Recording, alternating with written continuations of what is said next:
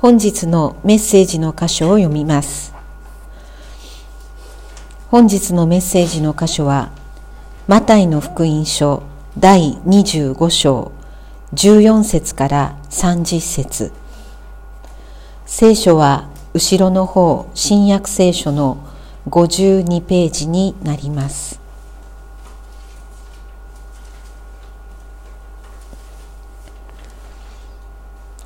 マタイの福音書第25章14節。天の御国はしもべたちを呼んで自分の財産を預け旅に出ていく人のようです。彼はおのおのその能力に応じて一人には五タラント一人には二タラントもう一人には一タラントを渡しそれから旅に出かけた。五タラント預かった者はすぐに行って、それで商売をして、さらに五タラント儲けた。同様に二タラント預かった者もさらに二タラント儲けた。ところが一タラント預かった者は出て行くと地を掘ってその主人の金を隠した。さて、よほど経ってからしもべたちの主人が帰ってきて、彼らと生産をした。すると、五タラント預かった者が来て、もう五タラント差し出していった。ご主人様、私に五タラント預けてくださいましたが、ご覧ください。私はさらに五タラント設けました。その主人は彼に言った。よくやった。良い忠実なしもべだ。あなたはわずかなものに忠実だったから、私はあなたにたくさんのものを任せよう。主人の喜びを共に喜んでくれ。二タラントのものも来ていった。ご主人様、私は二タラント預かりましたが、ご覧ください。さらに二タラント設けました。その主人は彼に言った。よくやった。良い忠実なしもべだ。あなたはわずかなものに忠実だったから、私はあなたにたくさんのものを任せよう。主人の喜びを共に喜んでくれ。ところが、一タラント預かっていた者も来て言った。ご主人様、あなたはまかないところから刈り取り、散らさないところから集めるひどい方だと分かっていました。私は怖くなり、出て行ってあなたの一タラントを地の中に隠しておきました。さあどうぞこれがあなたのものです。ところが主人は彼に答えて言った。悪い怠け者のしもべだ。私がまかないところから刈り取り、散らさないところから集めることを知っていたというのか。だったらお前はその私の金を銀行に預けておくべきだった。そうすれば私は帰ってきた時に利息がついて返してもらえたのだ。だからそのタラントを彼から取り上げて、それを実タラント持っている者にやりなさい。誰でも持っているものは与えられて豊かになり、持たないものは持っているものまでも取り上げられるのです。役に立たぬしもべは外の暗闇に追い出しなさい。そこで泣いて歯ぎしりするのです。本日はこの箇所から「あなたのタラントは誰?」と題してメッセージをお願いします。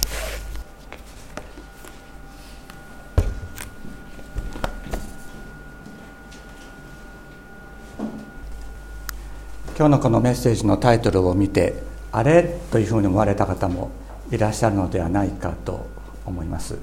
というのは普通ですねあの大体どこのキリスト教会に行っても「あなたのタラントは何?」っていうふうに聞かれるからですねで私は「あなたのタラントは何?」と聞くのは教会がこのイエス様の例え話を2000年間誤解してきた結果だというふうに固く信じています根拠はいくつかありますでタラントというのはですねあの皆さんタレントという言葉知ってますよね？もう今もテレビをつけたらきっと誰か出てると思います。あの人たちがタレントですね。でタレントっていうのはあの才能という意味と誤解されて2000年間こう来たわけです、まあ、実はあの英語の歴史を少したどってみるとこの才能を持った人とかそういうふうな意味合いで使われるのは割と比較的新しい。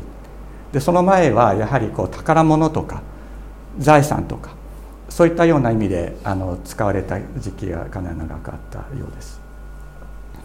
でその才能を持った人のことをタレントというふうにまあ我々は普通にこう言うわけですね。これはもう今の英語でも同じです。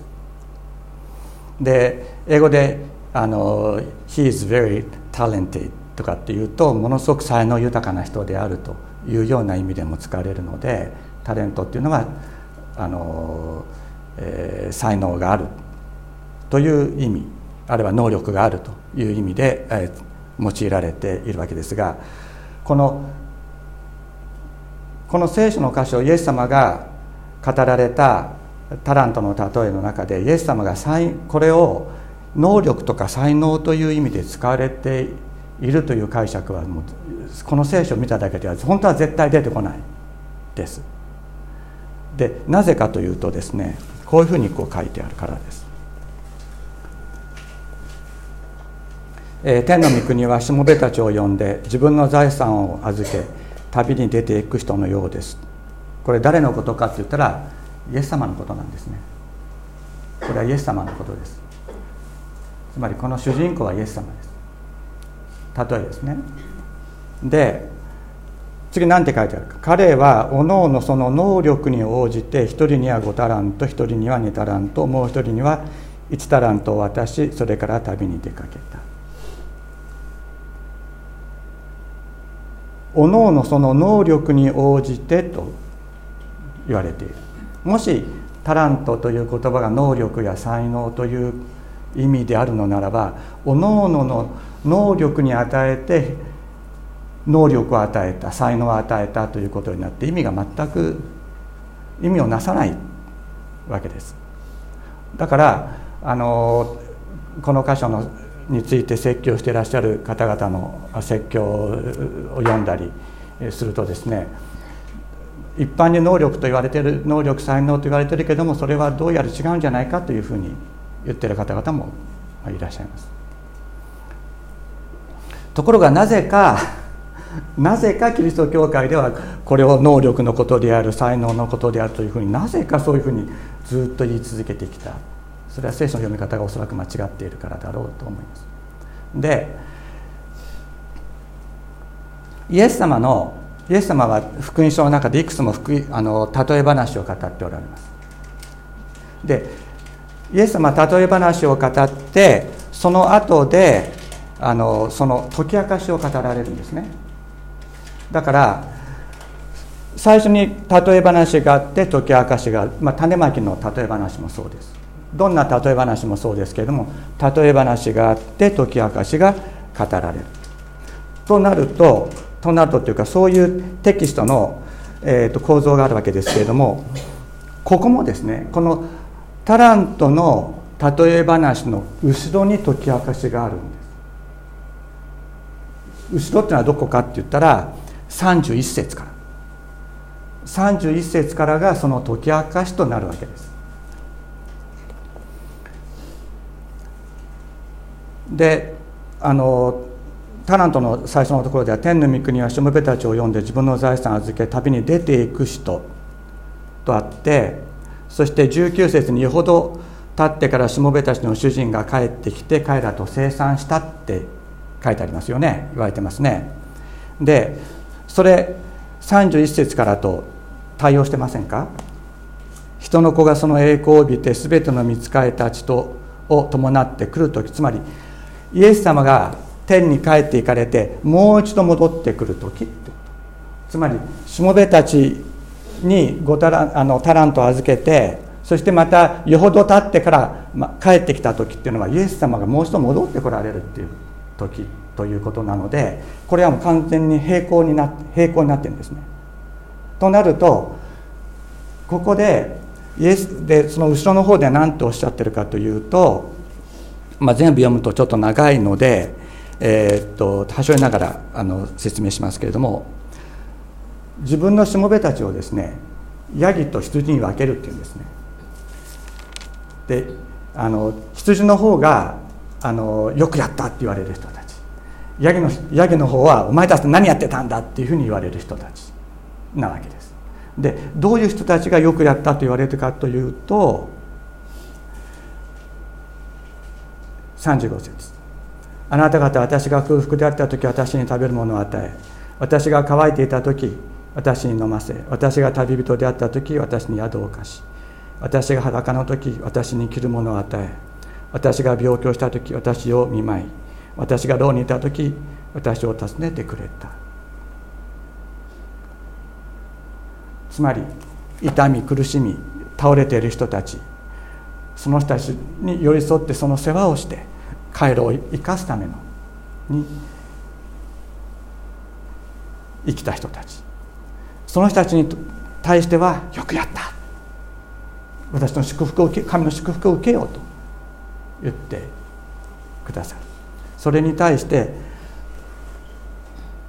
そうでなく反対の人たちですね。42節。お前たちは私が空腹であった時食べるものをくれず乾いていた時にも飲ませず私が旅人であった時にも泊まらせず裸であった時にも着るものをくれず病気の時や牢にいた時にも訪ねてくれなかった。もう最初のあのそういうことをした人たちについては私はあのイエス様あなたにそんなことをしてあげたつもりありません。そんなことをした覚えありません。というふうに言ったらいやあなた方がこれらの私の兄弟たちしかも最も小さい者たちの一人にしたのは私にしたのだと言って傷んでいる人たちにそのようにしたことがはイエス様ご自身にしたのと同じだというふうに喜ばれますけどもそうじゃなかった人たちに関してはそうそうじゃなかった人たちはですねいやイエス様あなたいつ裸だったんですか？いつ病気だったんですか？あなたいつお腹空いてたんですか？いつ牢に入れられたんですか？っていうふうに言った人たちについてはいやこれらの最も小さい者たちにしなかったのは私にしなかったのだとイエス様はおっしゃってる。これが解き明かしです。だからタラントは何か。これは人なんです。タラントっていうのは人なんです。テキスト構造から見てもそのさっきの能力というところから見た、まあえー、意味解釈からしてもこのタラントは能力とか才能という意味では絶対にない。もう言語的に分析したらもう必ずそうなる。これは人です。でイエス様はこのマタイの福音書の25章。この箇所というのは十字架につけられる前になさった最後の一番長い説教なんです。マタイの福音書の中では。つまりイエス様がご自分のこの地上の働きを終えるその最後の説教として一番大切なこととして語られたのがこれだった。つまり倒れた人傷んだ人をあなた自身のように愛せよ。これがイエス様の最もおっしゃりたかったことであったこれを大切にせよとおっしゃったのでありますよくあの教会ではですねあなたの与えられた賜物を用いて奉仕しなさいっていうふうにこう言われてこのタラントの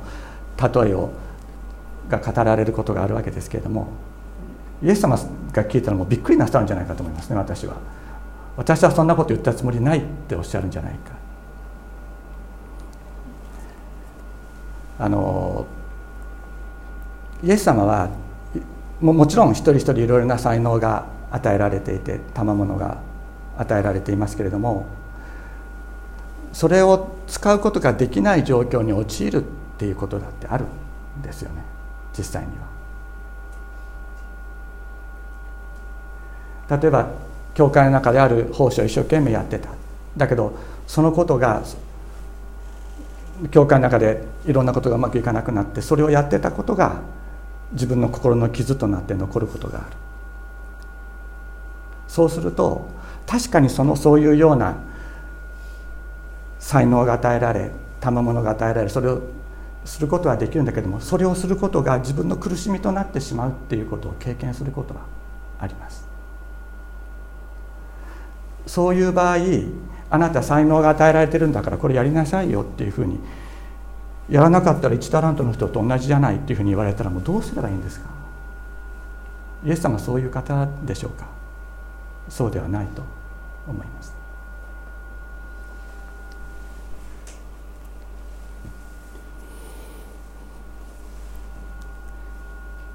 まず私が皆さんに本当に覚えていただきたいな。本当に分かっていただきたいなっていうふうに思ってるのはお一人お一人はイエス様の尊いタラントであるということです。まず第一に。このタラントっていうのは重さの単位なんですけれども金金なんかを測る単位なんですね。で1タラントってどのぐらいかって言ったら6000日分のお給料だ。6000日分って言ったら20年間。20年分のお給料が1タラントなんです。であのこのねタラントのね、えー、例えを読むといや神様って不公平じゃん。あの人は5タラント。私は私は1タラントしかもらってないとかって言ってあの不公平なのそもそも神様不公平なのに1ターントの人をね罰するなんて神様大体おかしいんじゃんっていうふうに思うのが思いますよね。だけどそれを賜物とか能力とかそういうような観点で見たらねたくさん能力豊かに与えられている人がものすごくこう教会の中でその能力を発揮してあの働いていたら神様に褒められてあんまり能力与えられてない人がちょっとうじうじしちゃったら神様に怒られるっていうのはもうそんなもうそんななんて言うんだあの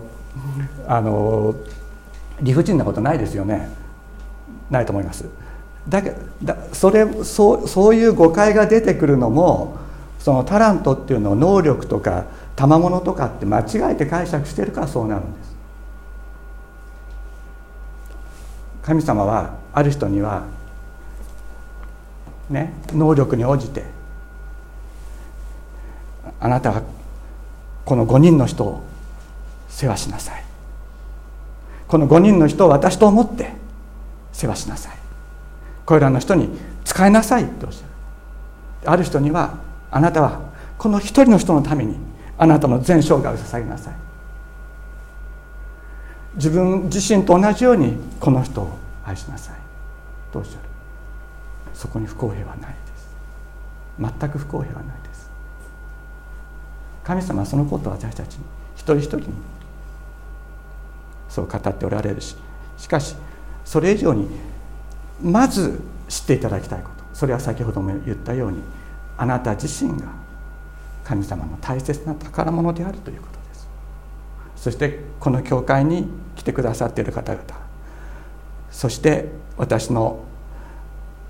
各メッセージを読んでくださっている方々。ネットで聞いてくださっている方々。その一人一人は神様が私に与えてくださった。委ねてくださった。尊い神様の宝物であるということです。だからまず傷ついて倒れて今どうすることもできない。そういう状況の中に人は落ちることあり陥ることはありますけれどもその時にはまずここに来てあるいはメッセージを読んでください。まず休んでいただきたい。神様が与えてくださる平安と喜び安心にまずまずそれを知っていただきたい。何もしなくていい。ただ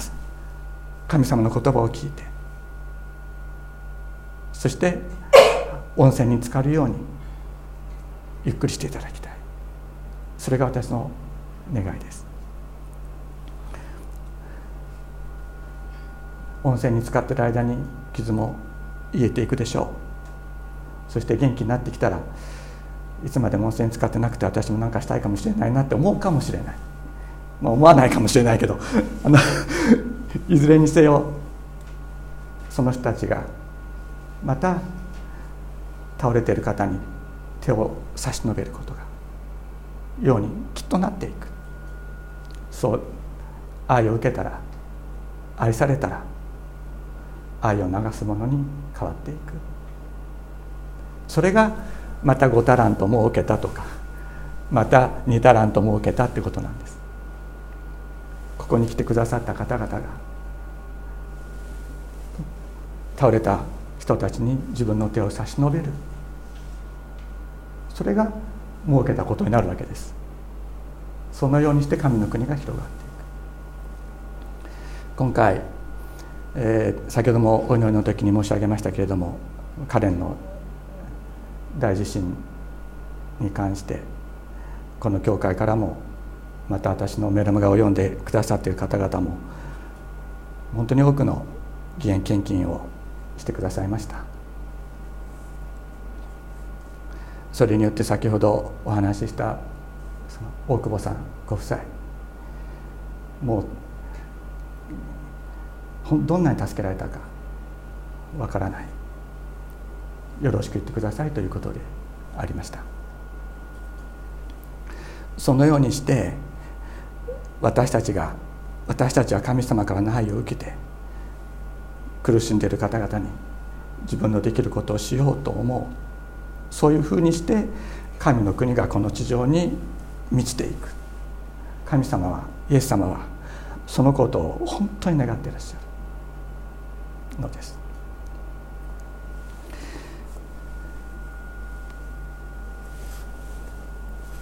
あの今ここにですね私が大学の時に私の授業を取った人もいるので私のことを私が大学でどういう人間かということはよく知ってる人が いるんですけど私はですね自分の能力にねあの自信のある人間です。でその今からも十数年前になりますけれども、まあ、大学の中でも、えー、聖書研究会とかをして学生たちを集めてそしてとにかく人がたくさん集まる集まれば集まるほどね自分がこう喜ぶみたいなところがあるからそれであのその頃の私はあの今とは違う自宅で、えー、小さな教会を開いていたということもあったんですけどもとにかく人がどうしたら人が集まるかってことばっかり一生懸命考えて自分の能力でそれを何とかしよう自分に与えられた賜物で何とかしたいという気持ちがすごくありました。だけどそれによって自分がそういうそういうふうに動くことによって近くにいる私の近くにいる者たちが過剰な負担を強いられたりしてですね傷ついて苦しくなっちゃうということがあった。で神様は私が大学の中で聖書研究会をしたりあるいは自宅で教会をして礼拝をすることができない状況に私を追い込まれました。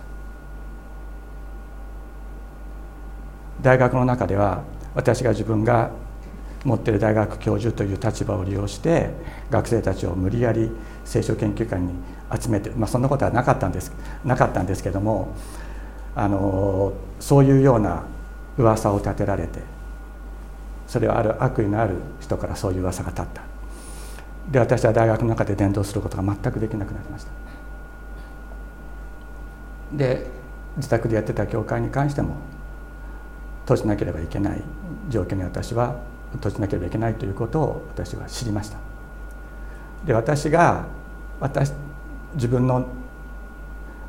能力与えられた賜物そういったものを用いて自分の思いをそこで実現しようとすることを神様は絶対にお許しにならなかった。そこで神様が私に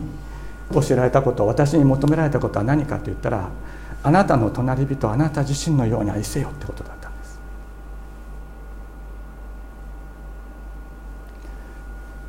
あなたの隣人はあなた自身のように愛せよまた聖書の中には夫は妻を自分の体のように愛さなければならない。と書いてあるところがあります神様はそれを私に求められた。そして私が自分の能力を用いて伝道の働きを自分がいいと思うようにガンガンガンガン進めるということを神様はお許しにならなかった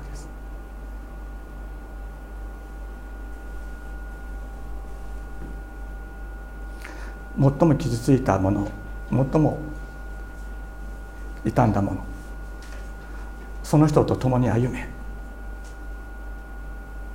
それが私の主であり私の王であるイエス・キリストが私に命じられたことでありました。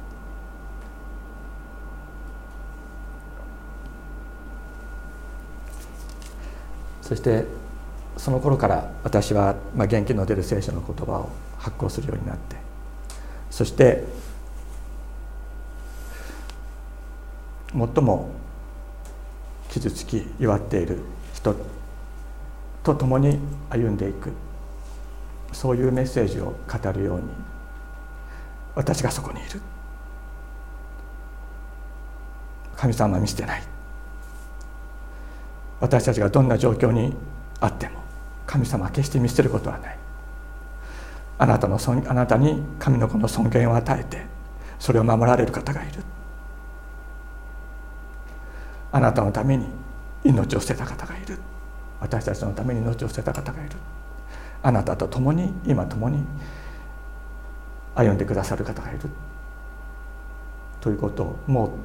もうそれだけですね私のメッセージは。もう何もう何千って送ってきましたけどもうとどのつまりは全部それ。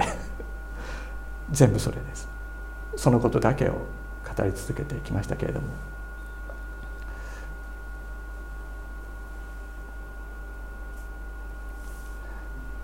私たち一人一人に神様が求めておられることはそういうことなんじゃないかなと思います。イエス様が最後に一番大切なこととして語られたことはそうだったんじゃないかなって私は思います。だから皆さん今もし傷ついている傷があるそういう状況で来ておられる方がいるならどうぞ休んでいただきたいと。共にイエス様の愛をここで一緒に受けたいと思います。そして元気になってきたら倒れた人に一緒に手を差し伸べていきたいと思います。お祈りしましょう。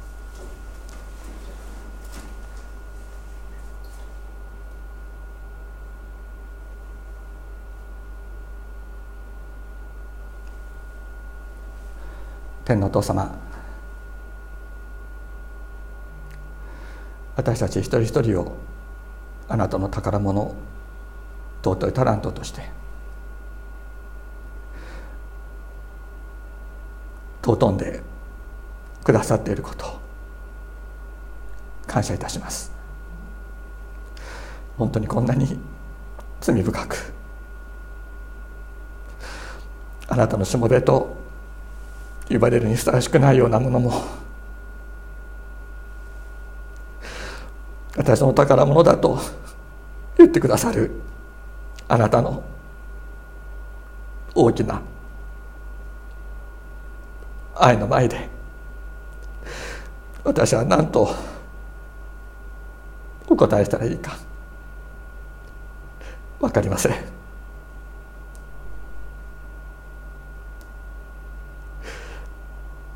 あなたがこれらの人々に仕えようと自分自身のように愛せようとおっしゃり託してくださった方々に使える使えていくに値するものとなることができるよう主よ私を清めてください。またお一人お一人もどうぞあなたがその痛手から癒してくださりあなたの光を受けてまた立ち上がっていくことができるようにしてください。立ち上がり倒れた方々と共にまた生きていくことができるようにあなたが愛を満たしてください。イエス様の尊い皆によってお祈りします。アメン